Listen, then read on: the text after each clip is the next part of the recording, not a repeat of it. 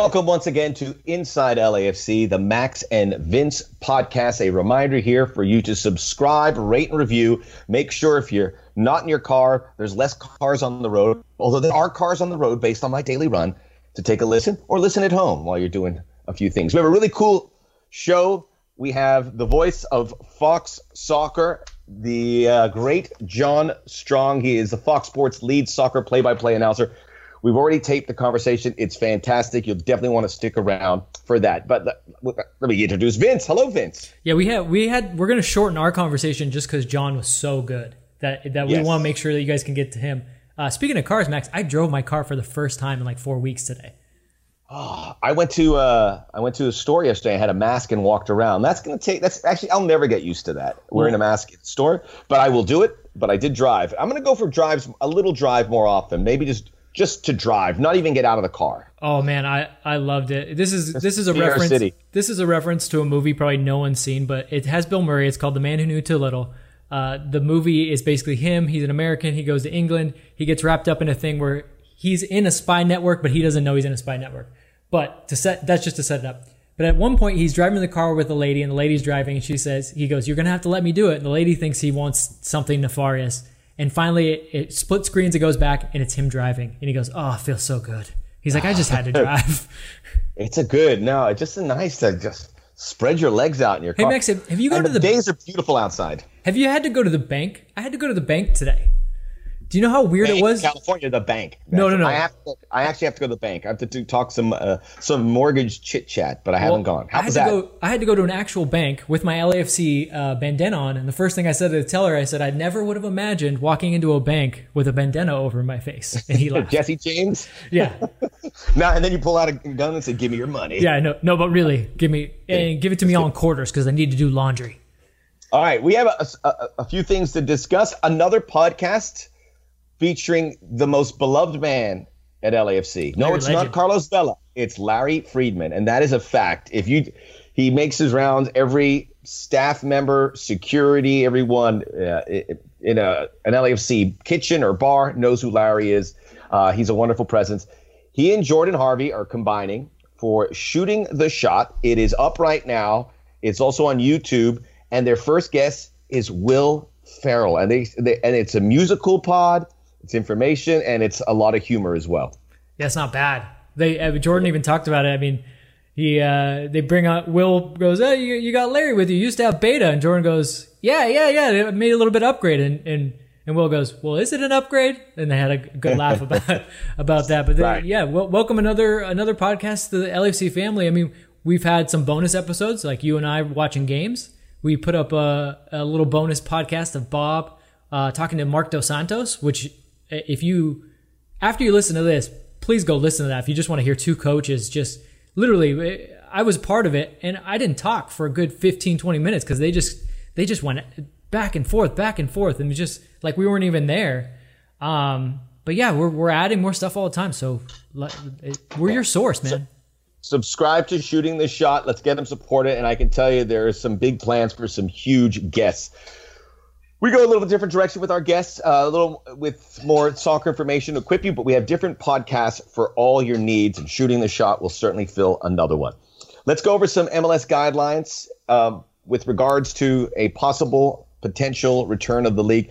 The training hasn't changed. April 24th still out there, but that still could be subject to change. Everything's Correct. moving.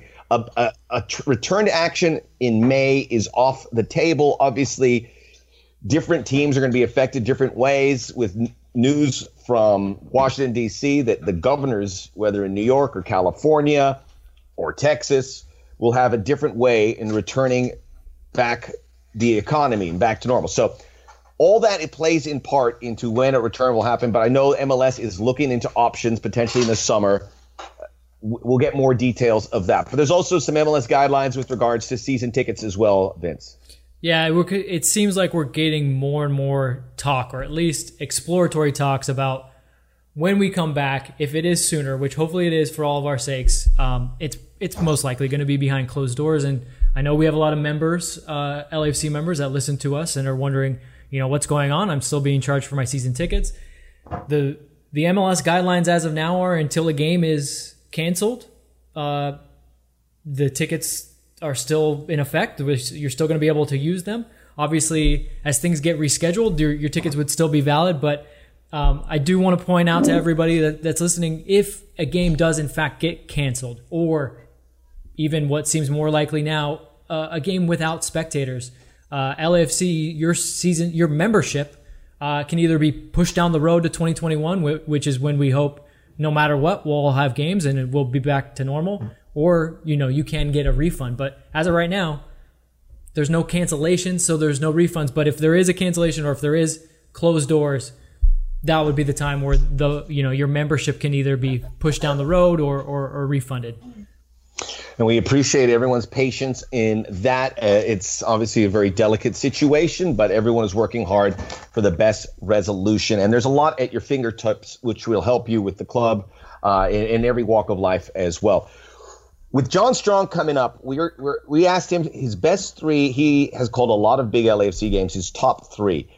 We're going to have a top five, the top five most significant games for one reason enough in LAFC history just as we look back at 25 years of MLS uh, last week with Dave Denholm.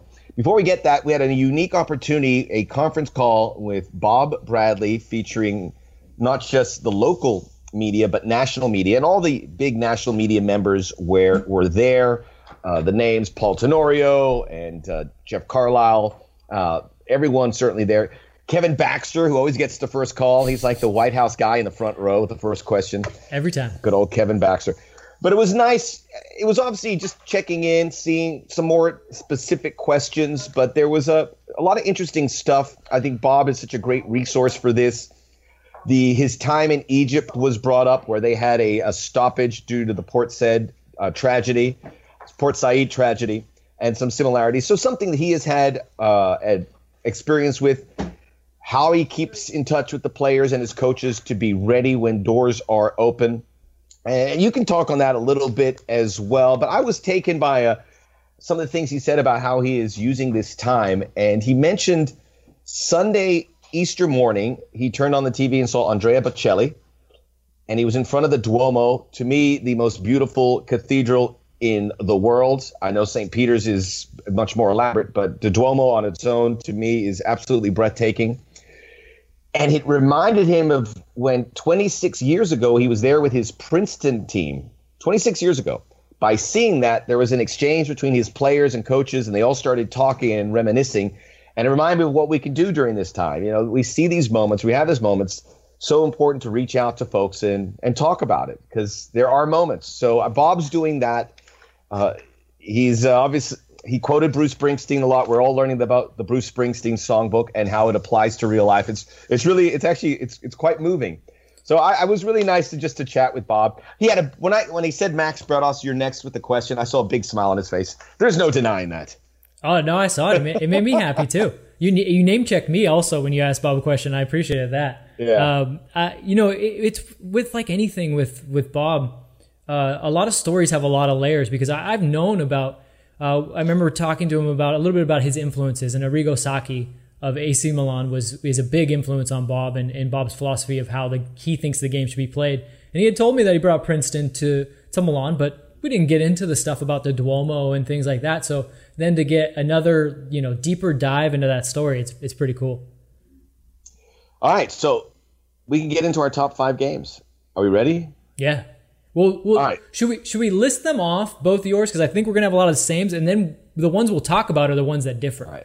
I actually have eight, but I have to thin no, no. thin to it because I know I'm trying to find some different ones for three, four, five to hopefully not duplicate. I was trying to be cute, but knowing you, if I try, this is like that scene in The Princess Bride where they're figuring out how the poison's going to drink yep. the poison. I'm going now. You wouldn't put the the top five on. You wouldn't put this on your top five, but then again, you might think I would. So anyway, yeah. Princess Bride, good movie.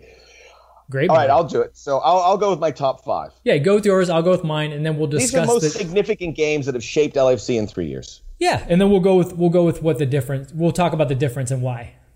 All right. Number five. I'm going Friday, July the 12th, a 3 1 win of last year, 3 1 win at Houston. You remember that game? Mm-hmm. Nine changes to the team that got knocked out by the Portland Timbers an oppor- a situation where they're trailing one zip where they could have they were about to go down two zip and then Mohamed El Munir has that clearance off the line. And I always wonder in that game how it could have created a bad stretch. And keep in mind, LAFC the next game lost at Dignity Health Sports Park to the Galaxy. So you can imagine a three game losing streak there, which could change a season. Yep. So instead, a, a lot of reserves turned that game to a 3 1 victory. And I just think that's very important for that reason. So that's number five. Okay. Should I keep going? Uh, yes. It's funny that, that that was that was originally my list? number five until my number five knocked it out. So so yeah, we're gonna have some differences. I like it. You want to do your number five so we have a, okay. a back and forth? Yeah, my number. We're gonna have some repetition. So my number five, and actually, again, it's the match that knocked that one out because I do agree with you that that match was uh, that was pivotal uh, in ways of not playing style, not necessarily formation or, or personnel, but uh, mentality. I mean that the fact that they had to have that short turnaround and play in Houston, it was gnarly, it was humid, and like you said, it was in between a, a Galaxy match, and but they were able to turn around and in that in those first ten minutes, it looked like they were gonna get hammered, and then Mohamed El Munir yeah. races back, he beats Elis to that play, keeps it at one 0 and they they're able to flip the script. I think that's very important. So I knocked that out only because I wanted to go back further and instead of the very first match for LAFC, which I know a lot of people were in Seattle and that would be in their top five or maybe even their number one, I actually went with the second match because I felt that that 5-1 win at RSL was where we wow. actually got to see the LAFC style of play and the football that we have now become accustomed with and we're now familiar with. Because Seattle was there, there, was moments, right? There was little bits and moments. I mean, obviously, the first 15 minutes, that was a great LAFC team. Uh, Latif hits the post, Diego Rossi gets the first. But from there, I, don't think I've seen much of that LAFC team that's held on for dear life.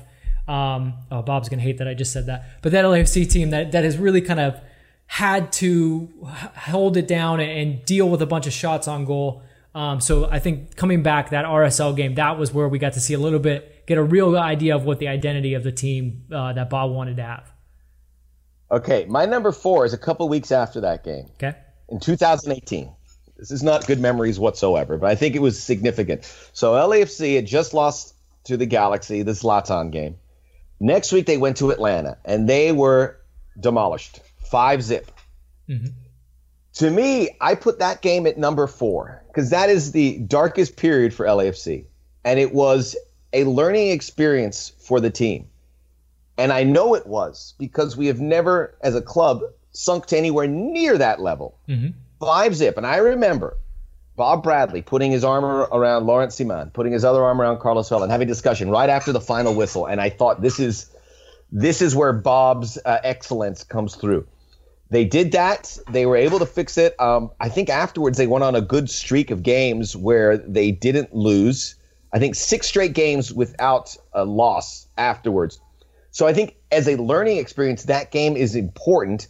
And something like that, losing a game by not a five goals, fourth goals, three goals, none of that has happen, happened since. So that is my number four. It's a weird list to put on any best of LAFC list, but it's my number four, and I'm sticking with it. This is why we're best buddies, Max, because I don't have that game, but I have a loss. Like we're, okay. we're, we're, kind of simpatico in this. I'll say this: you picking that game, you're not wrong in any regard because after the season, John Thorrington told me that that game was so pivotal to the rest of LAFC season, not the Galaxy match, that match, because of the way coming off the Galaxy match, thinking, man, we should have won that, and just to get smacked. Um, he said that that for them to turn around and the the mentality and the, the look he saw in the players' eyes after that match, he knew that they had something special. Yes. I will also add I think five and four is going to be different for us, but the potential of one, two, three being similar might be there. Yeah. But you carry on. Yeah. You can't, I, can't be too cute. Five and four is similar, but one, two, three are going to be similar in one way or the other. So number four for me is a loss as well. It's a more recent loss though. It's it's the Sounders loss. Um, we've talked to the guys um, and in the same way that the RSL loss in the playoffs really fueled them to the supporter shield, I think this Sounders loss, they learned a lot. Um, they learned a lot about how in moments in one-off games like that, there's going to be times where you got to play maybe a little bit different. There's got to be times where, like you say, you got to have some guys that are willing to get their get dirty and get down in the muck and really go for it. Um, and maybe it can't always be pretty. So I think we know LAFC can play such a pretty and beautiful style of football Um, but when it really matters, can they also get a little bit dirty when they have to and get a little bit nasty? And I think that Sounders loss is going to be uh, the genesis of maybe that final piece to the puzzle for LAFC to have not just a beautiful side to their game, but a side of their game that's ruthless. Right. Uh, by the way, uh, what, what, what you what you wear? I mean, this is a video. We have an this is an audio podcast. What you got wearing there? I know it look it looks kind of like a kit, but it's just a shirt with a fun little yeah. Little pattern At first, it looked like that outfit that uh, Eddie Murphy wore in uh, in Coming to America. No, Trading Place, tra- Trading Places, oh, Trading Places, where they were trying to fool uh, Clarence Beeks, and he came out there and he was like the exchange student. It looked like the shirt. Anyway, yeah, it has a it has definitely has a motif to it for all you art students. all right. So I'm going to number three, and it was September of 2000, September 25th, 2019, the Supporter Shield. It was just a euphoric situation. Uh, the end of a lot of hard work to win the first trophy. Not just that, but having a situation where it was it it changed the way supporter shields and trophies are being presented. I've never seen anything like that. Mm-hmm.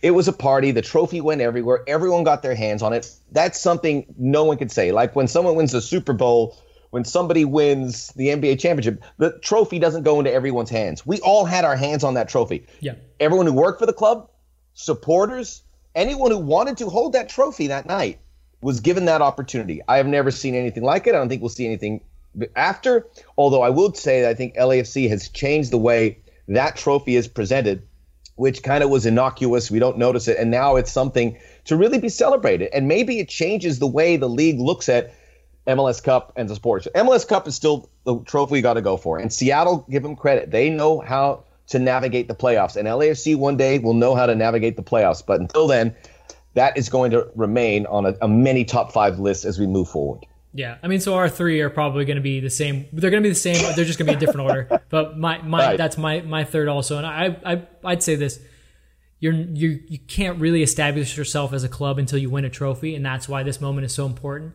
Um, I would slightly disagree with you on the MLS Cup thing. I, I I would say, but I would only say this: it's not that MLS Cup isn't. It's not that Supporter Shield is better than MLS Cup, but all trophies are important. Man, when you're a club, you just go for everything. And when you're a yeah. big and when you're a big club, you go for everything. That's why, you know, the treble has become so important in European leagues, things like that. So I, I would say that that that's why that's important because man, trophies are trophies. I don't downplay them. And that's why that's why I think both you and I, when we saw the celebration, we're like, that's see, that's what you're supposed to do. The Open Cup should yeah. be celebrated in a similar way.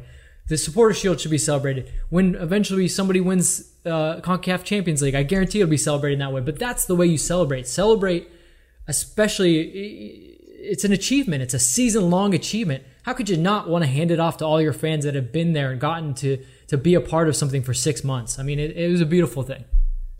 I think the word supporter and supporters are so important to the lifeblood of LAFC, as they are for every club, but more so with this team. And they are a, a big part of everything we do. That I think that word involved in the trophy gives it that much more gravitas, more value as uh, as anything you could put in a trophy cabinet. Although that one is that one is nomadic, that goes everywhere. All right, number two and number one. I'm sure we have the same two. We'll see if they're in the same order. I want to make the win over Leon number one because I think league wide it signified a shift in the way we approach the CONCACAF Champions League. But be, out of respect of number one, I'm going to make that number two. It is the best performance LAFC has had, bar none. It was a, a world class opponent, and they undressed them. They beat them three zip. They didn't allow a shot on goal. It was uh, something you saw in the eyes of Leon that they have never experienced, never anticipated. It's something that resonated in Me- in Mexico, which we can't get front page information there or uh, coverage there, but we got it. I remember we were I was in Leon for the first leg, and the the media was oh Carlos Vela leaves without addressing the media. That's because they had to get on a plane right away. Uh, oh, this LAFC team not as advertised. For them, after sitting in Mexico in my hotel room that night, hearing all this, and for them to change that was, you know, it's one of those pump your fist moments. Yeah. And this is number two on my list, but that is the best LAFC has played. And the just how engaged the players were. I'll remember 25 minutes in, they were running so hard. I go, there's no way they'll be able to maintain it, Vince. And they did it mm-hmm. for 90 minutes and they got the goals they needed. Yeah. We're going to be flip flopped because Leon's going to be. Okay. I'm glad. I'm Leon, glad we're flip flopping. Yeah. When I think uh, for me, on a, uh, you make all those great points about Leon. Um, they're my number one because uh, of the, the atmosphere of the match. I mean, watching, I, I don't think I've ever been prouder of this team in, in any moment. I think that's why, even though I was so proud of them when they beat the Galaxy in that playoff match, I just I knew that that was going to happen. I really just knew that was going to happen. I mean, we we right. have played so well against the Galaxy. I had no I had no clue what was going to happen against Leon, and and just personally, man, finishing that match and being remember we were all together in that room and we got to celebrate and pretend like we were fans for a moment because normally we don't get to.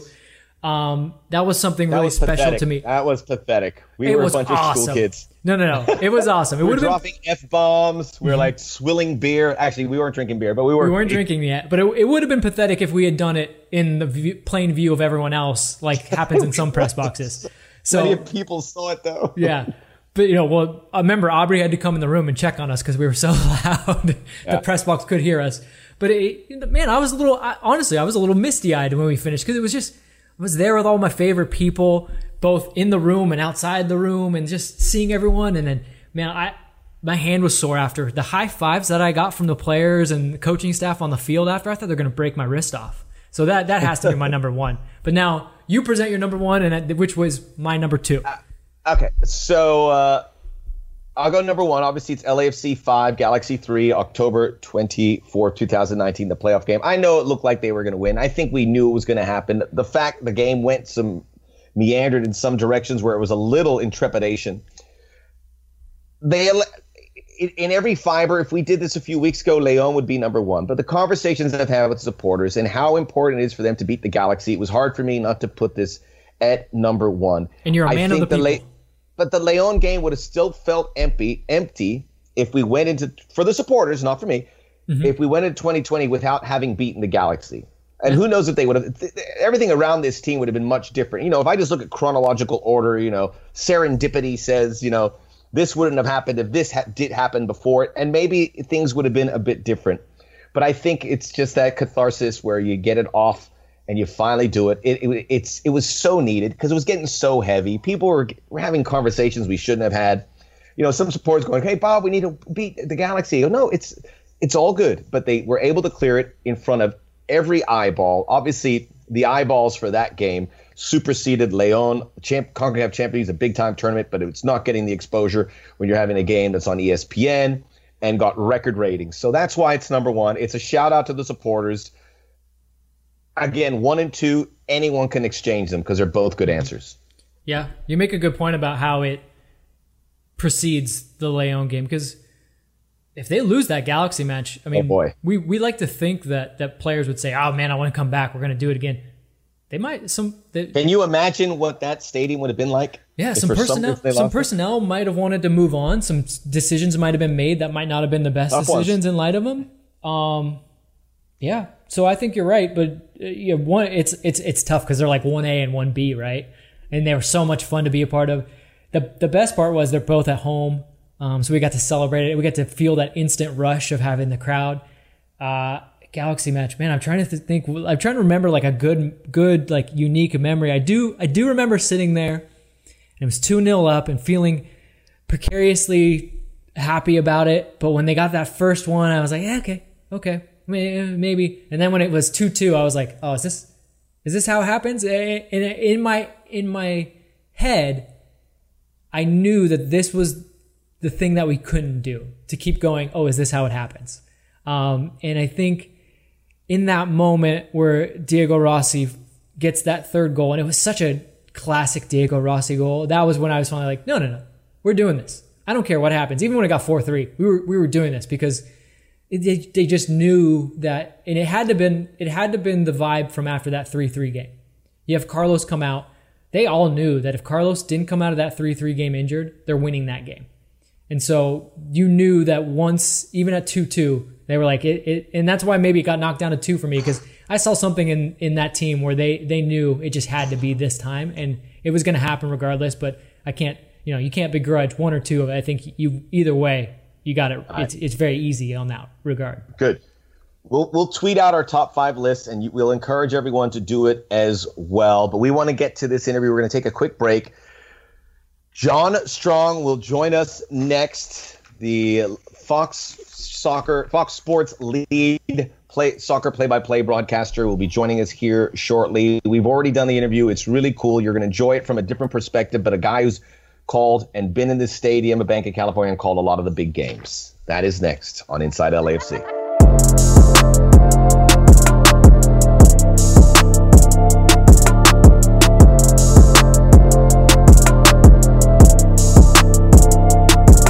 Welcome back to Inside LAFC, and uh, we're very happy now to welcome in the Fox Sports lead soccer play-by-play announcer, a guy who has called the big games in LAFC, also called the last goal or the last game before we entered our quarantine. So you are part of MLS, for that matter, football history. John Strong, ladies and gentlemen. Don't think I haven't thought about that uh, once or twice, and and I've actually I put the request in I, you know, there's so many variables, but I know that there is an attempt on our part to try to the whatever the first game is going to be.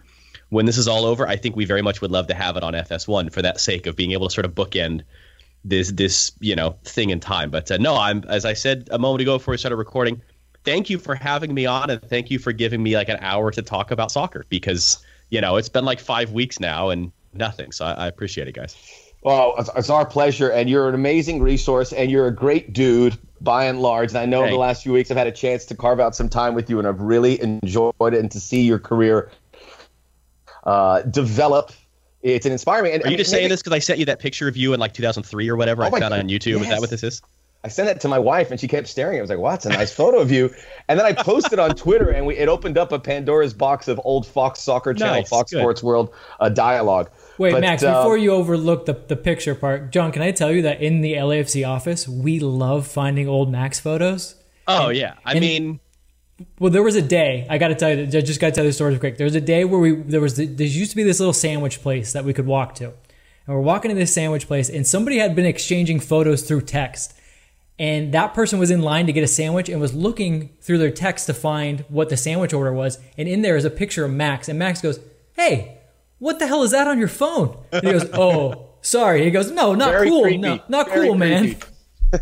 See, and I, I had one of those moments because uh, so Root Sports Northwest, which has been the Timbers broadcaster since they were Fox Sports Northwest back in the USL days, they've been airing some of the old games, and that was the thing the other day. It was a 2011 game, uh, Timbers Kansas City, and it was like me showing my kids like this is Daddy with hair, kind of you know, when I was like 26. So so it is it is I've at least been doing this long enough that there are those throwback opportunities to like remember when I was young and stupid and didn't know what I was doing and but they put me on TV anyway. That was kind of fun. You know, now I'm old and stupid and they put me on TV. So, yeah.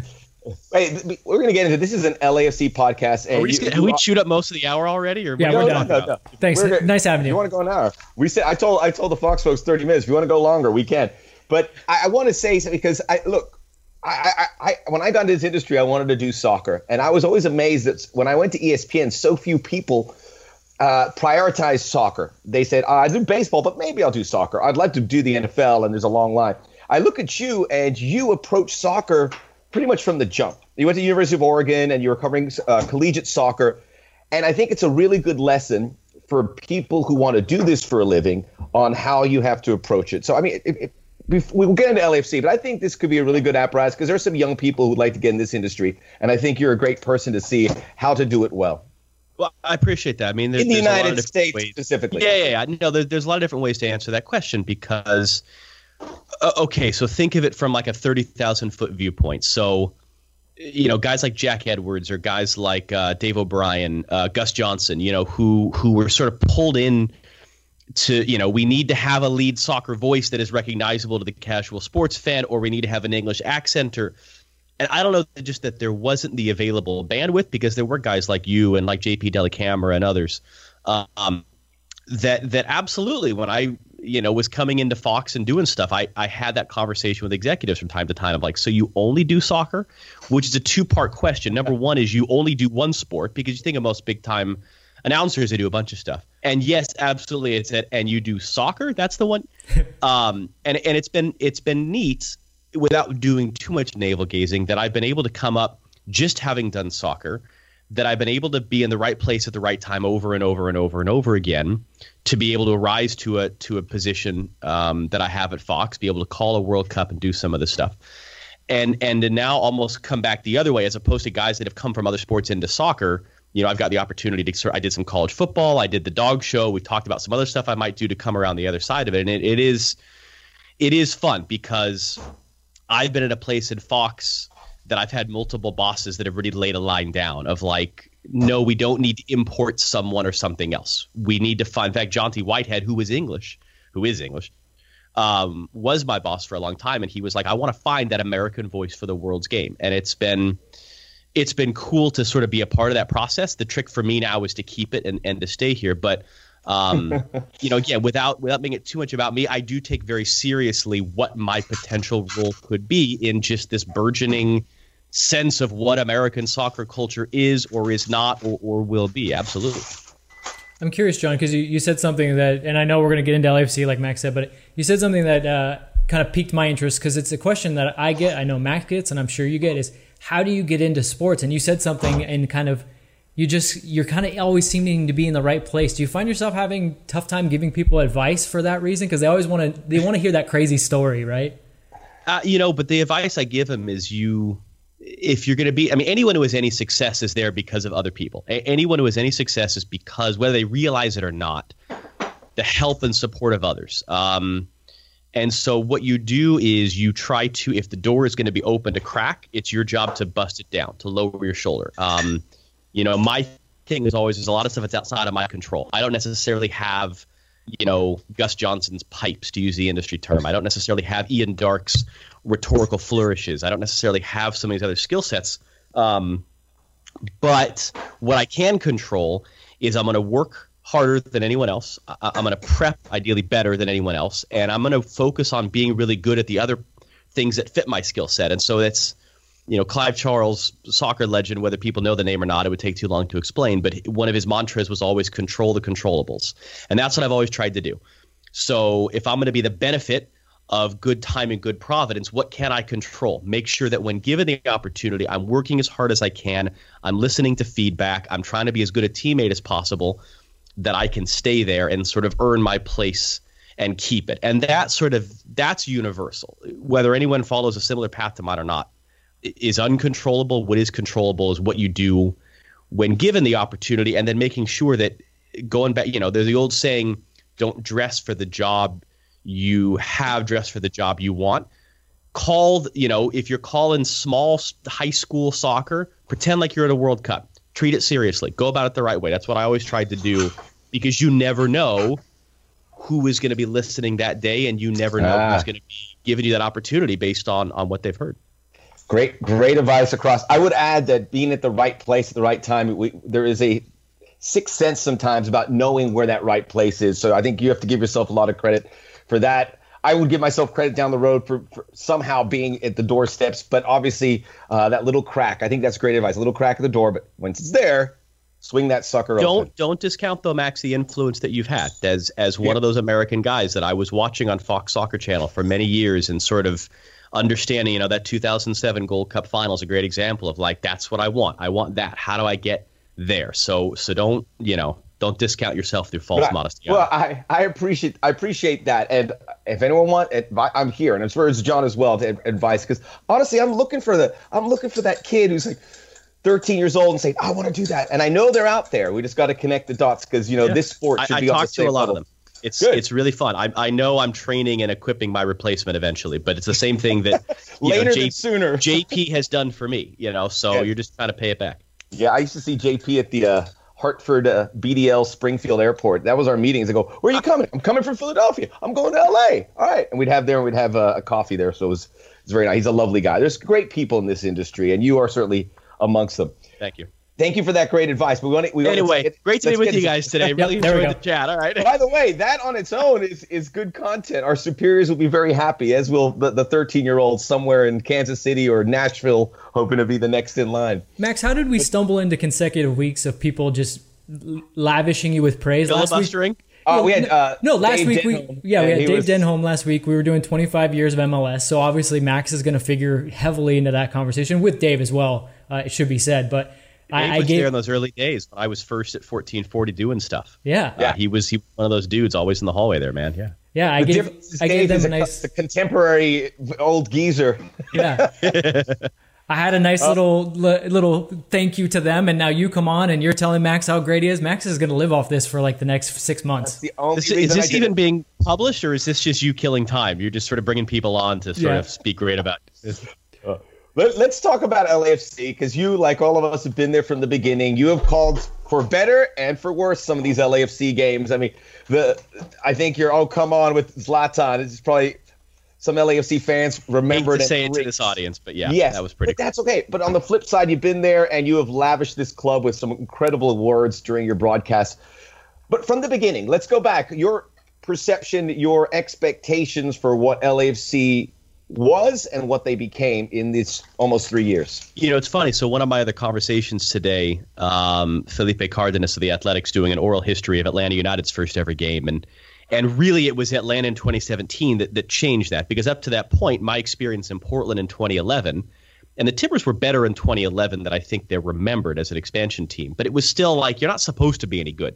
It was Atlanta and LAFC that blew that out of the water, and yet still, I can remember with LAFC, there was that period coming into like the first of the year in 2018 where you're like, are they going to have any guys on this roster? Like, what, what exactly is this team going to be? And it was a very sort of late arriving process. Um, and, and it was, still, you know, we never heard of Diego Rossi. We weren't entirely sure what Carlos Vela was going to do. You know, you're building through, you know, Dejan Jakovic, okay, fine. Uh, Tyler Miller, you know, okay. Mark Anthony Kaye. Um, and, and that's you know what it really should have come back to was the structure that was built, and that's why it was successful. Is the structure that was built by ownership, the structure that was built by guys like John Thorrington and Bob, and a lot of it comes back to Bob, um, and and the structure that he built that that LAFC have always been greater than the sum of their parts, no matter how good those parts have been. That you've been able to get, you know, Latif Blessing and Eduard Atuesta and these guys, you know, Eddie Segura, and they and they just gel and they become so much better than what you thought they were individually. And on top of that, absolutely, it's and this is one of the things that I've so enjoyed about being around LAFC and doing LAFC games. They've hit LA. They've hit Hollywood. We had a, a brush with that when Beckham first signed, where it felt like those games were the place to be. It was sort of like, you know, me growing up as a sports fan, I was a huge Trailblazers fan. You look down at the Lakers and the Showtime Lakers at the Forum, and it's it's that, and it's celebrities at the game, and it's an exciting style of play. We haven't had a lot of that in MLS, and LAFC have brought that from day one. And you know, one of the things that I even looked up because I was looking at the games that I've called, twelve of them LAFC, Wow. um, including CCL, averaged more than four goals per game. I mean, we've had, and some of them blowouts, but it tells the story of like we've also had some just ridiculous games and the atmosphere that's been created. I'm I'm also listen. I have the longer term view, even though I've only been in the league since 2011. Where what's it look like after five years? What's it look like after 10 years? How does it continue to grow and to build? And I've seen where Seattle got to 10 years and had a bit of an existential crisis last year, which ended in a title. So that tells you something. Portland is in that process now at about the first decade, trying to, okay, where are we going here? What have we built? What's the purpose here? Um, not that I'm expecting this to happen, but I was thinking of this the other day.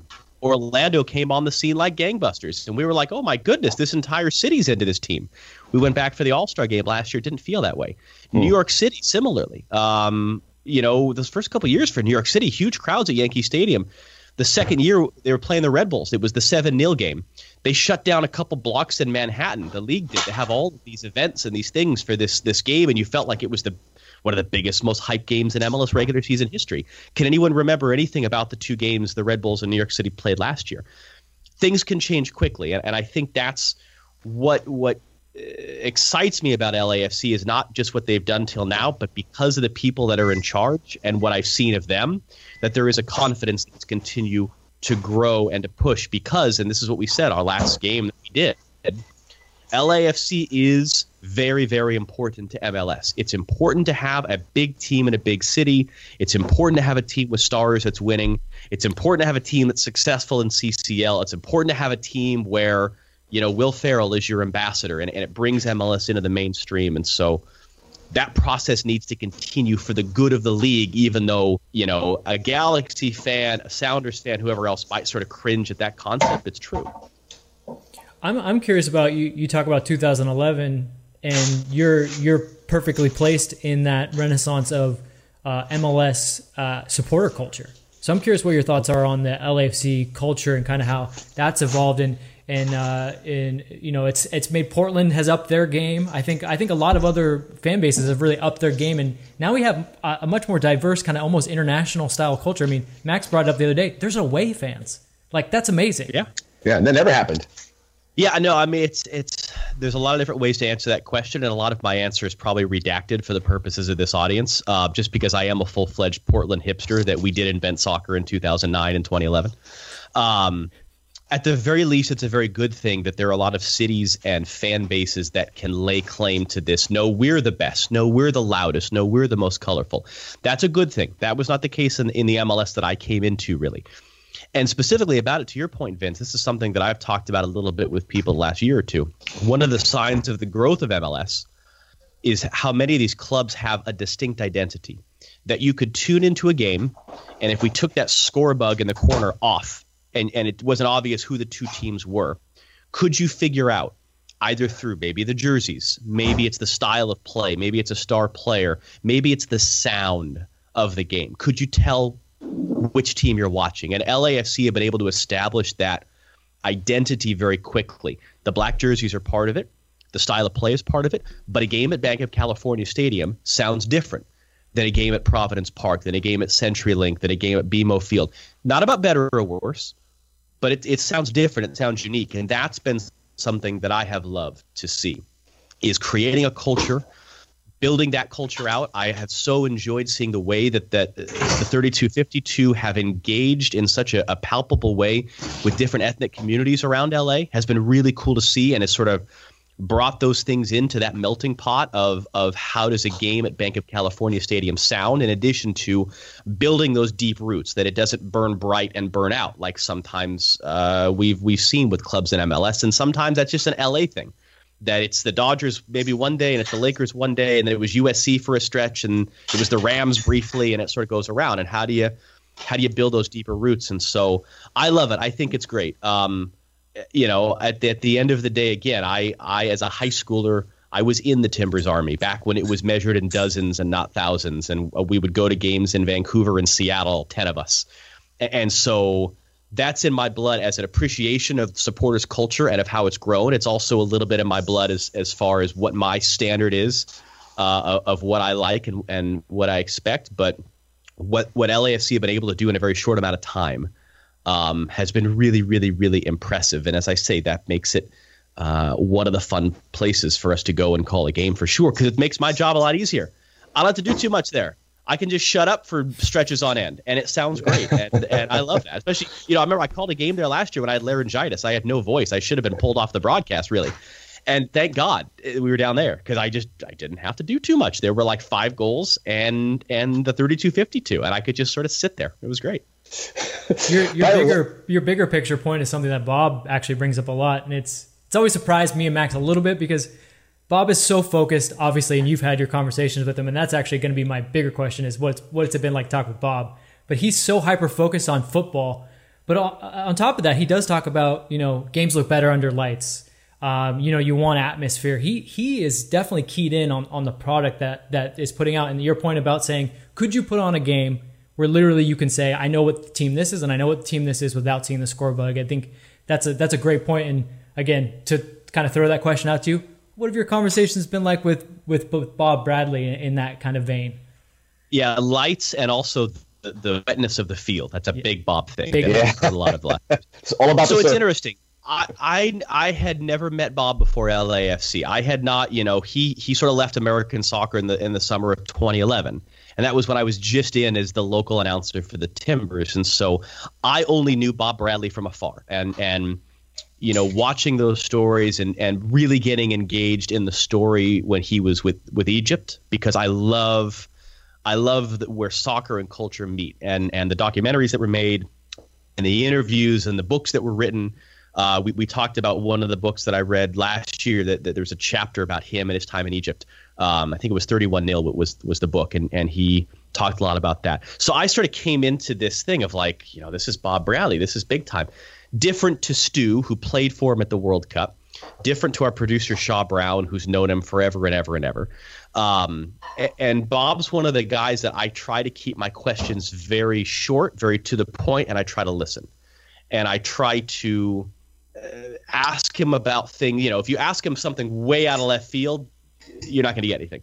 But if you I can ask him about something that isn't just specific to the game, we've had some really interesting conversations, and I and I've really enjoyed that. And one of the things I've learned about the Bradley family they watch everything. They hear everything. yes, we know. and, and, I include Michael in that too. And yes. Some, some, wonderful interactions with Michael over the last couple years that I so enjoy as someone who I greatly admire uh, as a player and as a person. And, and the same thing for Bob. Um, it, it is. It's it's very different than than Peter Vermes, than Bruce Arena, than some of these things. But you always come away with something that he thinks about the game so holistically, I guess is the word, that he thinks about all the different elements of it. Um, and he has very specific viewpoints on but he enjoys talking about it too. And, and, so that's again that that's a conversation I always look forward to. It's a very different dynamic than I have with some other MLS coaches. Um, but as I said, I always enjoy it because you're always going to hear something that you didn't necessarily think of uh, in that way, or you hadn't, you know, those sorts of things. It's always substantive in that way, even if sometimes, you know, the the strict X's and O's of the upcoming game is something that sort of bores him, and he would rather not, you know, spend a bunch of time talking about. Yeah. yeah. You have clearly logged some time. And look, uh, John, I'm an old dog at this, and I've done many, many interviews. And the, the old dog new tricks thing is not does not ring true for me because the art of the question, I have learned how to ask coaches, and certainly for Bob as the standard, and I've done that with other coaches on not how to waste their time and be specific. So I'm really glad you brought that up because Bob's made me a better interviewer. Because uh, he holds to us the same standard. That's the thing. It's yeah. it's you know, you know, Thierry Henry is the same thing. There was a clip earlier this year with Thierry Henry where he sort of chirped back at a young reporter who asked a really poor question, and and I see it as someone like Bob holding reporters to the same standard that he holds yep. his players, to the same standard that he holds himself. Do your job well. Um, and you're you're not going to get away with a lazy question. You're not going to get away with with a bunch of cliches. You have to be somewhat more smart in how you approach it, which I have no particular problem with because it does. It makes you better. And sometimes what happens, uh, I've fallen into this trap with Bruce Arena, particularly the early days of sitting down with Bruce when I was sort of nervous and intimidated by this is, you know, Bruce effing Arena that I'm sitting here with. and you start rambling because his answers are very short. And then you start filling up the space with your own talking and you sort of, it's an out of body experience where you're like, what on earth are you doing, dude? and it's been it's been really good with Bob to just sort of like no ask a simple open ended question and just listen to the answer. Um, and, and, it's and it's been fun. It's been fun. I, have enjoyed it. I want to backtrack a bit and, and change the quest here, but uh, you, you you brought up the, uh, the first of all the genetic code of LAFC, and I might I might get some backlash for this, is laced with some Portland Timbers. Obviously, our president Tom Penn went to the Timbers. I knew Tom culture. Penn is the Blazers assistant GM, by the way. I yeah. interviewed him a number of times when I was at the radio station up here. So I always got a kick out of the fact that he ended up in soccer thanks to Merritt and the thing in Aspen or whatever that yeah. story was. Yeah. Listen, and, and Portland LAFC is no love lost, but I keep in touch oh. with Merritt because we have similar musical tastes and the like. But we keep in touch. But there's a connection there, and I mean, it's right now the rivalry is obviously the Galaxy and uh, and Timbers a little bit bef- uh, below that it's it's and the gap has closed over the years. But the animosity the is genuine yes. from LAFC to Portland Timbers. 100%. It is, and that's that was one of the things. You know, it's one of the games we've we've lost basically in this time was going to be Portland and LAFC, and I think like the 22nd of March. And I was so looking forward to that. Cause like these teams really don't like each other. This could be great. But it was kind of organic how it started. Oh, yeah. So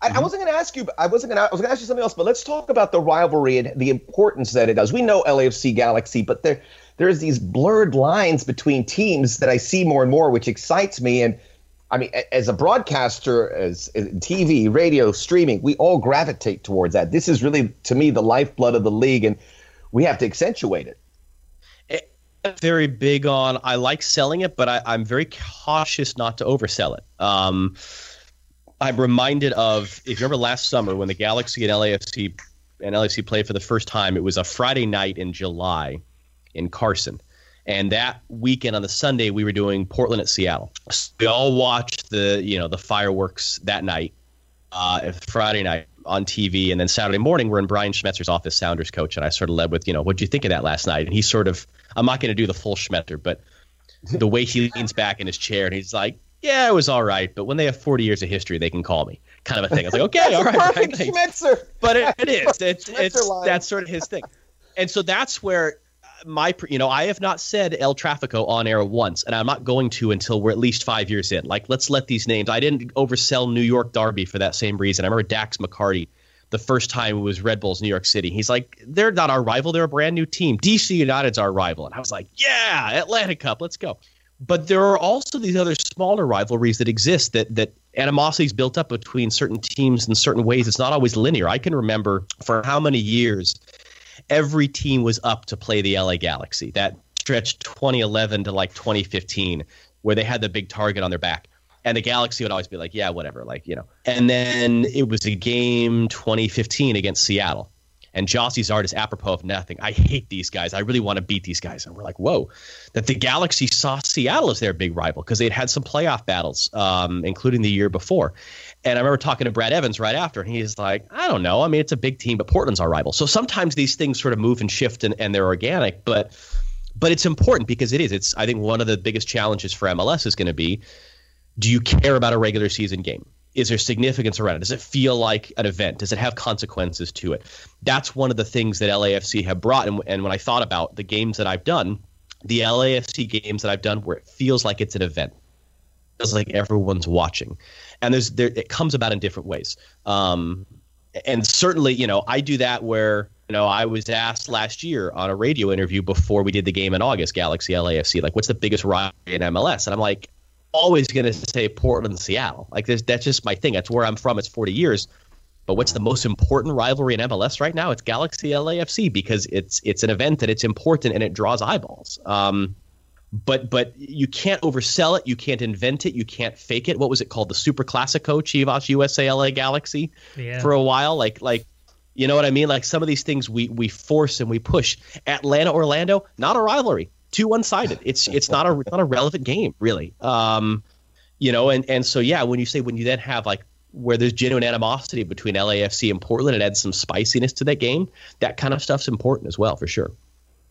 Yeah, I mean, go when when we went there for, for the reopening of the refurbished stadium. I was in the stands that night. That was one of the best atmospheres that was awesome. I've ever felt at, at a Timbers game. I mean, it was it was electric and man alive, did LAFC play that game well and just take the air out of the stadium. That was such an impressive away uh, performance by them to just sort of sucker punch the Timbers, and they just didn't even know how to respond at that point. It was it was impressive. So, John, we're we're to to t- tell everyone how the sausage is made. We're recording this before Max and I are going to go back and do the first segment. First segment is going to be we're going to be talking about you know the the the five most influential LAFC uh, games. I prepared John. I said top three. I didn't say top five. yeah, no, he doesn't have to do five.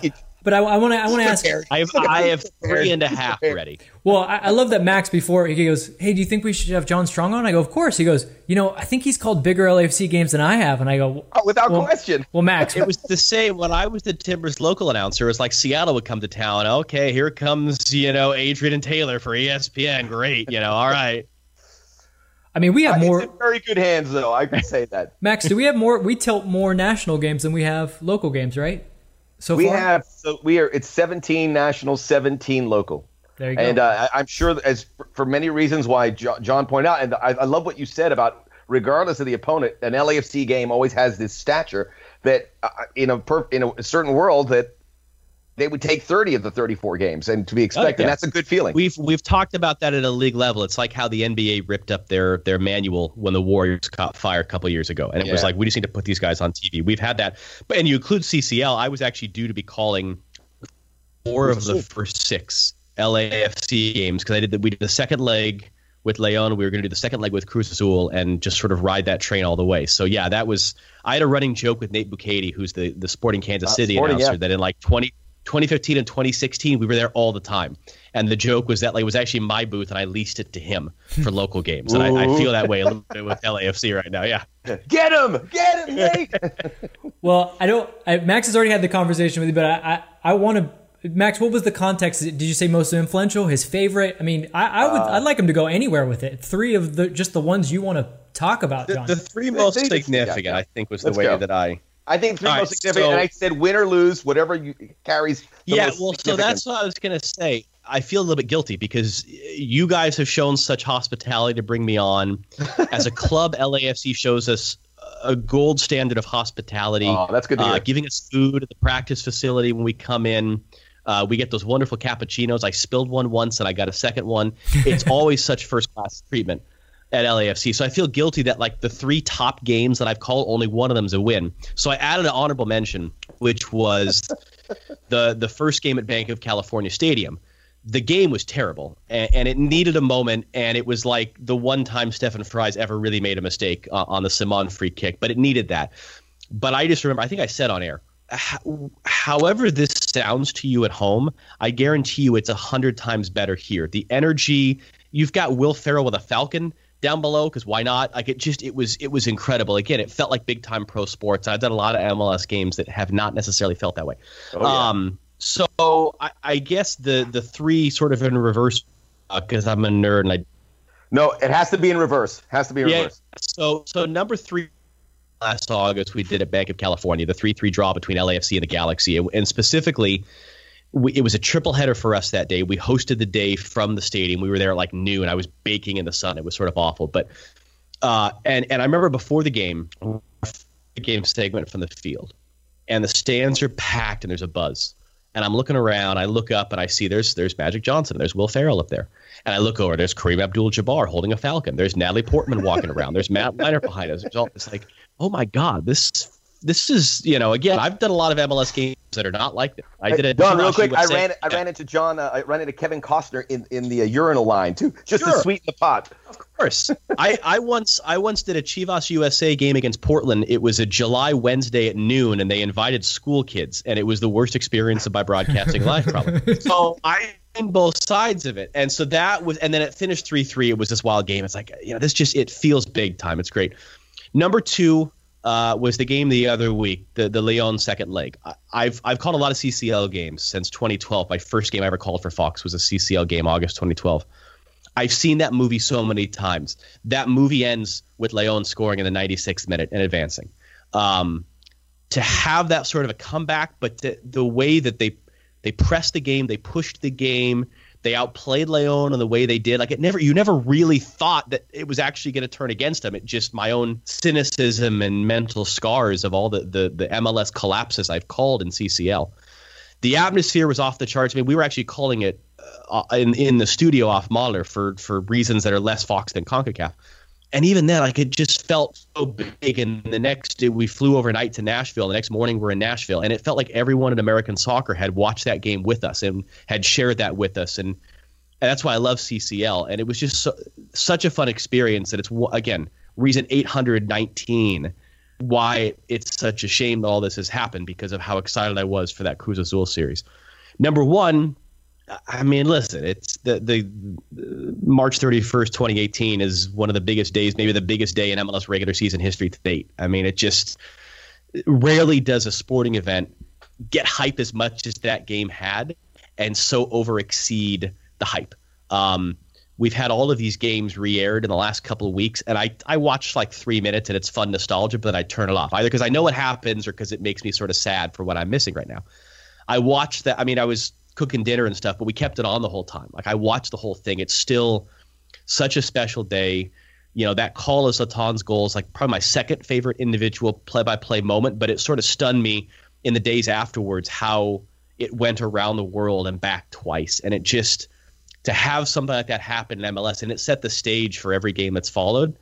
You're just you you you end that game and you go, I, I can't be luckier than to have been a part of that that was really special. So as much as it, you know, uh, isn't a great memory for an LAFC fan per se, that's always going to be a special day in my life and my career. And I mean, again, it was a spring of 2018. We went from that game. Four days later, we called Ronaldo bicycle kick for Real Madrid against Juventus.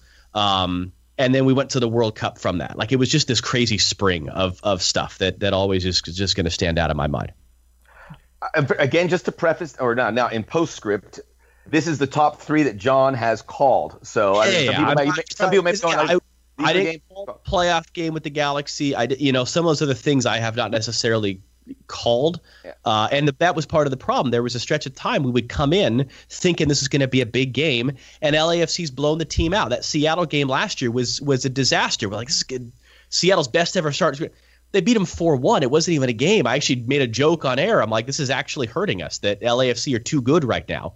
It's you know that they're blowing these teams out. So that's that's part of the context. Yeah. Yeah. And i would say look lafc fans can look at that game back in march and say oh god it, it still stings. But it's such an important part of the development. And i think bob more than anyone saw that game as a huge opportunity and this the week after when they lost to atlanta 5 zip as a huge opportunity to to shape that team. So it was yeah. not a lost afternoon by any means. And Bob will probably be the, the first to say it's important in development. So there's there I don't think there is there is no other answer when you look at that. And that kind of paved the way to where we are today. So that's a good list. Uh, one one and one. well, and I was going to say, I mean, listen, we we have MLS Cup this year, whatever that's going to look like, whatever that's going to be. Um, I I was so blessed to get to do that MLS Cup in Atlanta two years ago. It was it was a really special. You had seventy thousand plus for an MLS Cup, and it just felt big. Um, it's going to be between us and ESPN. Whoever gets that LAFC MLS Cup, it's going to be blood sport.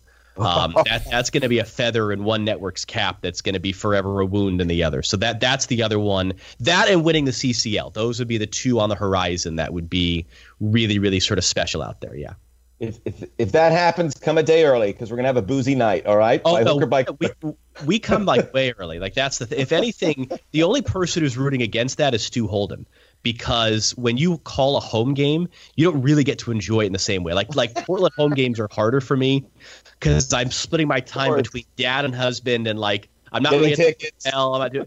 So it's it's a lot of stuff, you know. Whereas when you're it's a true away game, it's so much easier. So uh, in the same way as like MLS Cup in Portland would be kind of fun, but it would be kind of less fun. So I think that's sort of how Stu would view that situation. Yeah.